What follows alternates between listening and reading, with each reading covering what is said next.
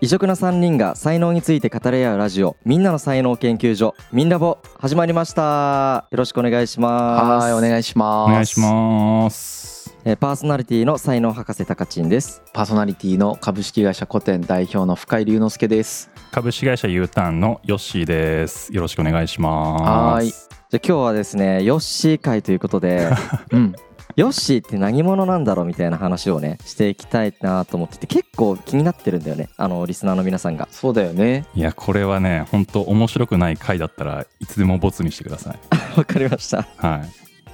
ででもさヨッシーのやっぱインサイトがすごいぐさっと刺さりますとかヨッシーの言葉にとても共感を受けますとかなんだろうな感情はこう許しとかそういうのじゃなくて受け入れようとかなんかそういう話をヨッシーがしてくれてると思うんだけどうんそういうのにすごい共感してくれていてありがたいねじゃあなんでヨッシーはそんなにいい話をできるのかいい考察ができるのかいい洞察ができるのかっていうのはみんなとても気になっているんだよねうんうんまあ何者だとそうだから何者なんだろうって多分気になっているから紹介をしたいなと思ってうんうんあーそれもありがたいですけどねうんクソつまんなかったら本当申し訳ないね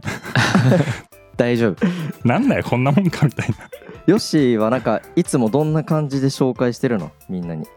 そういえば最近自己紹介する機会減ったねコロナでうんだよね昔は自分がどんな事業をやってるかうんとかなぜそれをやってるかみたいなうんぐらいかなうんうんうんうん、ビジネスシーンとかこういう場では。なるほどね俺さヨッシーに聞いてみたいことがあってうん、ドキドキするね。なんかこうまあ何回か聞いたことあったりもするんだけどうん。超詳しく聞いたことないんだよねやっぱで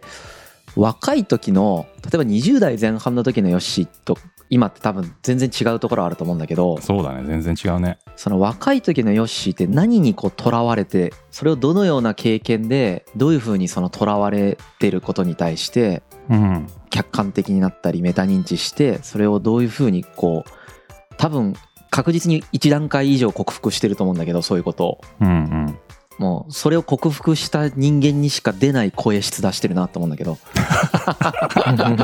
すごい。声色で診断されてるわ。いやでもそうだよねそうそうそうなんかそういうところ聞いてみたいよねうんうんうん。まあほら若い時はさベンチャーで働いて上場させたりとかうんしてるわけじゃんうんその頃のモチベーションとかうんなんでそういうところにいてどうやってそうやって働いてたのかとかうんうん何を良しとして何をダメだと思ってたのかとかさうんうんう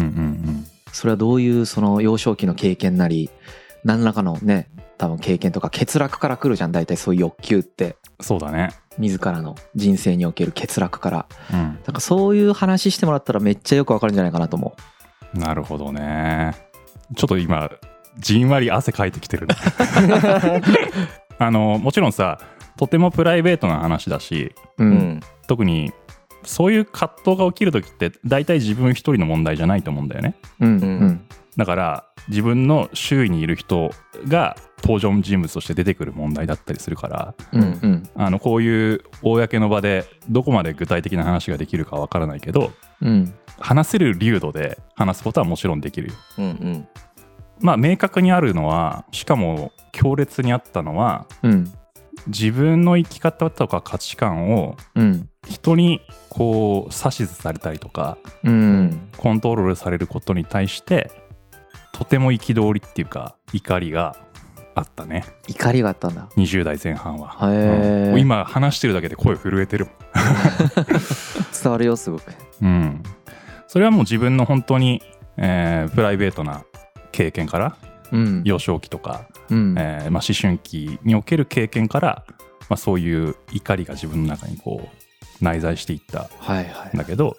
まあ、なぜそもそもそのベンチャー業界で働こうと思ったかっていうとやっぱり起業したくてうんその起業で何をしたかったかっていうと誰もが自分の価値観だけに従って生きる社会を作りたいと思っていてううんんそれが今世の中できてねえじゃんみたいなはいはい当時別に世の中のことなんて別に100のうち1も知らないのにうんやっぱり思春期ってそういうのあるじゃんなんかこう、うん自分の中のわだかまりを外界になんだろう責任の所在を求めるようそうだねなそういうこ あるよう精神行動ってあるじゃなうんうんんもう世の中なんて全然ダメだみたいな俺が変えてやるみたいなさうんそういうもので、今誰もそういうことやってねえからこんな世の中になってんじゃんみたいな。 うんじゃあ俺がそういうのを作りたいなと思ってうんそれで、まあ、大学在学中からベンチャーでインターンしてうんで新卒で、まあ、急成長ベンチャーで、えー若手にどんどん新規事業を任せてくれるところうん新規事業って、まあ、企業のある意味疑似体験な場だからそうだよねそういうのを若いうちから任せてくれる会社ってとても魅力的でうんで自分の場合は DNA っていう会社を選んだんだけどううんんな本当にそれはとても自分としてもいい選択だったと思うしうん DNA という会社があとてもいい会社だったんだよね新卒3年目の若者に新規事業で働く機会を与えてくれたし、うんでそこから、まあ、MBO みたいな形で分社化する時も、えー取締役として、まあ、抜擢してくれたりとか、まあ、普通の会社じゃありえないようなうんあことをやってくれたので、まあ、自分的にはそれはすごく良くてうんで前職はあのーまあ、ウェディングの業界のサービスだったんだけどうんそこの業界の情報の非対称性を正すとうんうん情報が非対称がゆえに本当に自分たちがベストと思える選択ができないってやっぱ自分的には許せなくてでそれを口コミだとかそういうもので情報の非対称性を解決できるってこれ自分がやりたい世界観の一つだなってとても確信を持ってうんうんこれを大きくすることができたらさらに次自分がゼロから何かを立ち上げるときにうん自分がやりたいことの一つであるこれを大きくできたっていう自信と経験をもとに次のチャンスに取り掛かれるからううんうんんここでもう命かけてやろうみたいなうんあ思ってやったのが、まあ、26の時だね分社化のタイミングがあへえもう命かけてやるって感覚だったんだそうだねもう本当に自分の命より大切な価値観みたいな感じ、へえうん、それはすごいよねじゃあなんでそんな憤りとか命をかけるほどのねものをうん持つに至ったのっていうことが気になるじゃんみんなうんでもこれは言えないご めんラジオじゃ言えない話、 そっかそっかううんんまあでもそういう強烈ななんかの体験があったってことねそうだねううんんうんでそれに基づいてそういう怒りがあってそれはもう本当命よりもなんかこうそれを達成することが大切だと思わせるような強い感情だったわけだそうだねああうんまあそれを原動力にしてこう仕事をしてたってことだよねそうそうそうそう若いね話しながら思うけどうん若いでもよかったそんな20代好きそうだよね そういうなんか若い20代の時に強烈なやっぱりその負でも正でもどっちでもいけるエネルギーがあるとやっぱりうん絶対に何かが起こるもんねうんそうそうそうそうでこれ結局さうんどうなったかっていうとんうんその怒りが自分を燃やし尽 くして病気になったよねうんえその時はこう自分らしく働けていたのその燃え尽きたっていうのは無理してたから燃え尽きたの結局命よりも大切だと思ってる時点でううんん全然ダメだよ そいつだからさ自分の健康とかううんん自分の自我よりその目標とかそういうビジョンの方が大事だからうんあーきついなと思っても鞭打つしううんんあー心折れそうって思ってもそんな弱い自分を許せないみたいなうんきついよね 今考えるとねそうか全然自分らしくはないよねうんうんかそういうことねまあでもそれも自分らしいっちゃ自分らしいけどね当時の自分らしかったうんうんううんんまあでも本当怒りというものが原動力になって自分らしさの一部で確実にあるけど他の自分らしいところを燃やしてたりもするもんねやっぱそういう時ってそうそうそうそうそう極端にその面だけが出ていったりするもんね自分のうんうんめっちゃわかるな俺もあのそこまでではなかったかもしれないけどやっぱすごい怒りで動いてたから20代前半とかうんうんうんうんすごいよく共感できるわ それでどうなっていったのその体を壊すわけじゃんかそれですごく活躍もして出世もめっちゃしてたよねそうね結局さミイラ取りがミイラになったんだよねうん人にこう縛られたくないっていううんその価値観によって自分を自身をがんじがらめにしていたよねううんん自分が一番寛容でなかったよねううんんということが結局はしんどかったんだと思うねうんうんでもそういう動機でやってる人めっちゃ多いと思うようん基本そうだよねでもそうじゃない限りそんな強烈な欲求って普通そんな湧かないからねうんそうだね欠落がないとねやっぱそういううんうんなんか前回のさラジオで話したその欲求に対しては向いてるんだけどさうん、高負荷だったんだね自分に対してとても高負荷だよねだからそれこそあのポーカーフェイスでいようとして自分の感情をうん閉ざしてみたいな話を前したと思うけど、うほん、ん、本当そんな感じだったしうんそれってこうどういうふうにして変わって今はどういうふうにそれを捉えてる感じなんいやこれねうん本当にうん今でも人生の一番大きな気づきビッグ3に入るうちの一つがあるんだけどさうん何何上場してうん病気になったんだけどうん病気になる直前にほんときつくてしんどくてうんうんでもう正月年末年始しか実家帰る人間じゃないのにうん全然関係ない時期にもう週末土日だけ使って福岡帰ったんだよね東京からはいはいはいでまあそれはなんか上場の報告も兼ねてみたいな風に親には言ってんだけど、うん俺はなんか安心するとこにもう2日間でもいいから行きたかったのなるほどで親はなんかおかしいねみたいなうんこんな意味なく用事もなく帰ってくる息子じゃないのに帰ってきよるとうんで俺もまあ別に強がってたから当時はううんん体壊しそうとかそういうことも言わずに、うんまあ、むしろもうポジティブに上場したよみたいなうん報告を食卓でしたんだよね実家うの、んうんうちの親は別にもうおめでとうも何も言わなく てさまあ言ってくれたのかもしれないけどうんあんま興味を示さなかったのはいはいはいで俺はなんかそれが逆に居心地めっちゃ良くてああこの人たちにとってはうんそんなんどうでもええんやなって思った時めっちゃ楽になったうんわあそれ素晴らしい話やただ息子がねうん実家帰ってきて飯食ってるだけでううんんいい別にうんっていうのは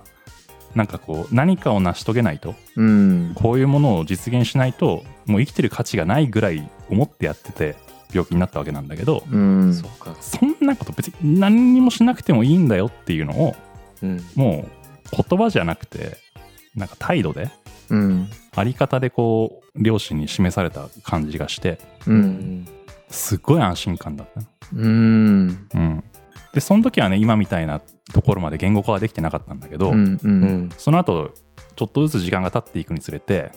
あーあれありがたかったなって本当に思った時めっちゃ涙出て きたいやいい話うんめちゃくちゃいい話だねうん本当お母さんとお父さんに感謝だねなんかいや本当に両親にはね恵まれて生まれてきたなって思う本当感謝だねうんあと自分もそういう人間でありたいなって思ったねうん人が何を成したかとかうんその仕事の成果とかそういうものではなくいや本当マジそうだなもう本当にただいるだけでいいんだよっていうことをうん別に言葉でも言葉以外でもなんか伝えられる人間でありたいなってすごい思った難しいけどねうんん特に会社経営なんてしてると難しいんだけどうんそうだよね会社経営のそのエフィシエンシーを求めたりだとか成果を出すということとうんその人生観をどのようにしてこう同じ人間の中に両立させていくかっていうのは俺もすごく今悩んでるとこだけど、ういんうんやーそのご両親素晴らしいわ本当に、ねそれが20代だよ20代そういう怒りがあってうん走り抜けて病気になってうんでその上場と病気になったのがちょうど30の年だからうんそんな20代だったね、うんうん今俺の年か30歳だかそうだよねああそうだねうらん、で30でうん病気になってうんそうなりたくないんだけれどもならざるを得ないという状態になるわけだよね。そうだねねここからその状況は自分にとっては情けないし嫌だけどうん認めざるを得ないっていう状態がまあある意味強制的に来たわけだよねその30歳でそうだねそこが一番しんどいよねでもまあ人生で一番しんどいかどうかは分かんないんだけどうん相当しんどいだろうなってやっぱ思うんだよねあーしんどかったねあのそのさっき話した怒りを持つに至った経験よりは楽だけどうんしんどかったねでも一方で会社を病気で辞めた瞬間はちょっとほっとしたんだよねあああそうなんんだその責任からも身を引けるっていうことで、まあ、もちろんその周りにいたねステークホルダーの方たちだったりとか社員だったり同僚のみんなにはすごい申し訳ない気持ちはあったけど心のどっかにはほっとした気持ちもやっぱりあった。うんうんうんずっと追い込んでたからその追い込んでる状態を作らなくてもいいかもしれないっていうことに対してそうだね。これさ辞めた時にさその周りからの評価とかでさすごい気になって落ち込むとかそういうことはなかったのいや、これさ、うんその、一番最初の回かな、みんなの善意で期待されたことに対して苦しんでいくみたいな話したと思うんだけど、ああしてたね多分、その時に俺、本当に悪意持ってる人って世の中少ないよ、みたいな話もなんかした気がするんだけど、うん本当周りの人みんないい人で、 うん誰も自分に対してこう責めるとか、あの悪評価をする人は、自分が耳にした限りは一人もいなかった。うんそれれは本当にこう救いだったね。うんでも苦しいわけよ自分は申し訳ないと思ってるしうんうん自分はこんなところであのある意味落語者になってしまったわけで,、うんうんうんで結局そこから2年ぐらい病気の療養が続くんだけどああ長いね そこから同期だったりさはいはいは同いじ世代の経営者たちがどんどん上場していってうん健康でやってるみたいな、うんまあ、健康でやってるように見えるううん Facebook とかそういううんね情報の中では俺は彼らは元気で通過した通過点を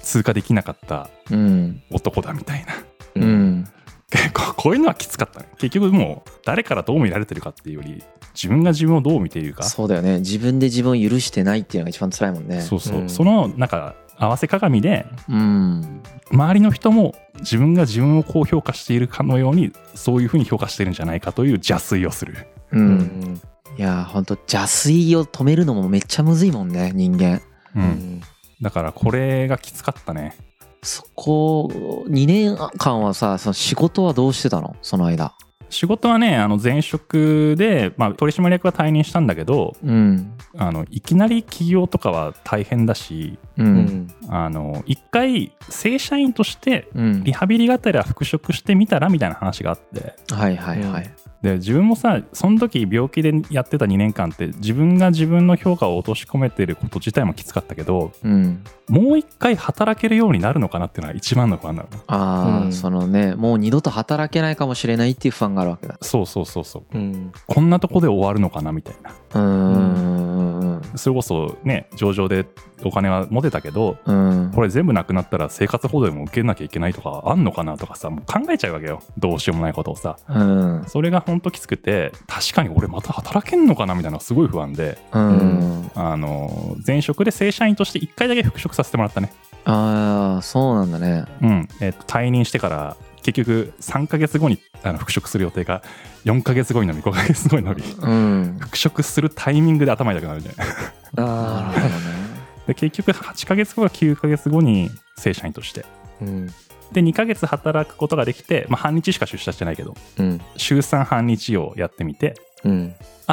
いけるいけるなんとか頭痛いし前働いてた時の5割ぐらいしか出せないけどうんオフィスには来れたみたいなオフィスに来れなかったからそもそもうんオフィスに近づくことさえ吐き気がしていなかったから、うんそれができるだけでもすごいホッとしてそれを確認したタイミングでまあいろいろ経営の関係も変わってたしううんんあの辞めさせてくださいって言って辞めた感じだねううんんでそこから U ターン今の会社を立ち上げるまでさらに1年ぐらいかなかけてるうんその間はんなんかその資産で生きてるみたいな状況なのそれともなんか働いたりする必要がやっぱりあったのその間もいや資産で生きていたねうんで去年の3月にようやくその会社が黒字化したんだけどうんそこまで役員報酬とか本当にわずかしかもらってないからはいはいじゃあずーっとその上場益をずっと消費してきたんだ5年間ずーっと消費し続け たねうんいやーそれすごい勇気だな 半分自分の生活費に消えてうん半分会社に突っ込んでるいやでもこれはさっきのもう一回働けるようになるのかっていう問いからうん不安な状態からその資産を消費してでもやりたいことをやるっていうところまでのその転換みたいなのってうんすごいことじゃんこれ今思えばねそうだねすごく段階的なものだったんじゃないかなとは思うんだけどいきなりなんかスイッチみたいにボンって変わったんじゃなくてあめっちゃ段階的だよねうんなんかそれはやっぱりとはいえきっかけがいるじゃんやっぱりその起業しようって思うまでにうんうんうんうんオフィスに行けるかどうか分かんないっていう状態からうんそこはなんかどういうふうにしてそう多分その間にめっちゃ考え方が変わってるはずだよねしかもうん、自分を許せなかったところから、そうだねそういうのってどういう心境変化がどのように訪れたのいやもうそれもねなんかうんセンセーショナルな瞬間があったよ自分の中ではあああったんだそれはなんか2年療養してた時の最初の1年間は、うんまあ、正社員として復職するまでの療養期間とかもあったけど、ううんんもう本当病院通いなんだよねはいはいはいだから少なくとも病人ではない状態になるっていううん感じで、まあそれで会社に復職はできましたとうんでそれであ復職できたとようやく社会復帰はできそうだなっていう確信が持ててでそれで会社を、まあ、改めて辞めさせてもらったんだけどうんまあそんな機会をいただけたこと自体すごいありがたいけどねうんうんでそれでまあ会社辞めてでそこからはもうすごい旅行とかたくさん行ってたね、ああいいねうん、ポジティブにもうリフレッシュしようと思ってでそれもなんかお医者さんからすごい言われてもうなんか楽しんだ方がいいよみたいな、うんうん、今もうそういう時期に生きてるよみたいな感じでうんあのまあ国内外当時ね別にコロナじゃなかったしいろいろ行って、まあ、本当リフレッシュして、まあ、仕事のこと考えずにうん仕事のこと考えちゃうとやっぱり辛い記憶がどんどん蘇ってくるんだよねううんんうんあの時ああしたけばよかったかなとかさはいはいはいはうん、結局なんか自分のこういうところがダメだったのかなとかさ、いうん思っちゃうからもう考えないようにしようと思ってパーって遊んでたんだよね。うんうんでその時ねハワイでかどっかななんか海で船乗ってうんバーってこうボートで海の上をこう走ってる時にうんなんかねふとねうんそれまではずっとこう辛い仕事の記憶しか思い出さなかったのにうんふと楽しく働いてた時の思い出がフラッシュバックしてきたのパンって。へえそれはなんか営業終わった後月末のみんなの打ち上げの時に楽しく飲んでたりとかそういうシーンううんんの記憶がパッて蘇ってきてうんああ俺仕事好きだったなーってそういえばみたいな、うん思い出した時にめっちゃ泣けてきてこれもまた、あああ俺仕事好きだったなってーうん辛いことがやっぱり直近ありすぎたからそういうとこにばっかり目がいってるけど、うんなんやかんや好きでやっとったんやんとううんん楽しんで仕事してなんかこうやってったら次は病気にならないんじゃないかなとかあるいは辛いかもしんないけど最初はしんどいかもしんないけどうんやっぱもう一回やってみようかなって思ったその時なるほ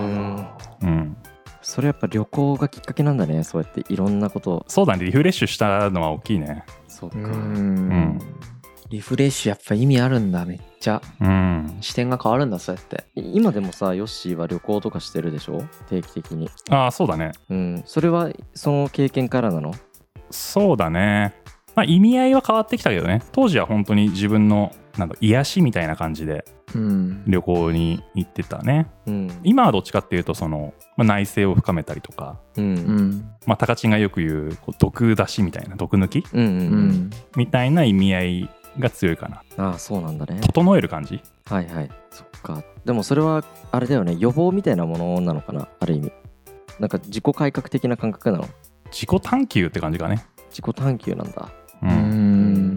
なんかそういうのはごめんちょっと話派生しちゃうけどどういうことが探求できたりするのそういうところでいやもうこれだけでは34時間話せるそういう時間なんだそうだねとても表現が難しいけど自分が今経営とか人生でさうんな向き合ってるテーマってその都度その都度あるじゃうんん変わらない時もあれば変わっていくものもあると思うけどうんそのなんかテーマに向き合ってる時にそういう旅行とか登山とかも好きだからそういうとこ行くんだけどううんん思考してないのにね山登ってる時は全く思考してないうんでもパッと思いつく時があるんだよねうんはいはいはいああそっかみたいな、うんへえそう捉えときゃよかったんだそういうことが起こるんだそういうことは起きるんだよねへえ具体的に言わなきゃ多分分かんないと思うけどううんん例えば去年の4月うんでようやく3月に黒字化が見えてうんうんああみたいなよかったみたいなこの5年間ほんと死ぬかと思ったぜみたいな感じ、うんうんで思っててでもなんかじゃあ次自分は何したいかみたいな話とかなんでそもそもこの授業やってたんだっけみたいな時にやっぱりこう当初自分はこういうふうに世界を変えたいとかうん価値のあることを世の中に残してなんか死んでいきたいみたいなうんことの思いがあったから最後もう頑張ってた感じがしたの自分の中ではね、ううんんその3月まで会社立ち上げて、まあ、4年5年うんで4月翌月そのコロナの緊急事態宣言がもう出る直前ぐらいにあの和歌山のね熊野古道を歩いたのうん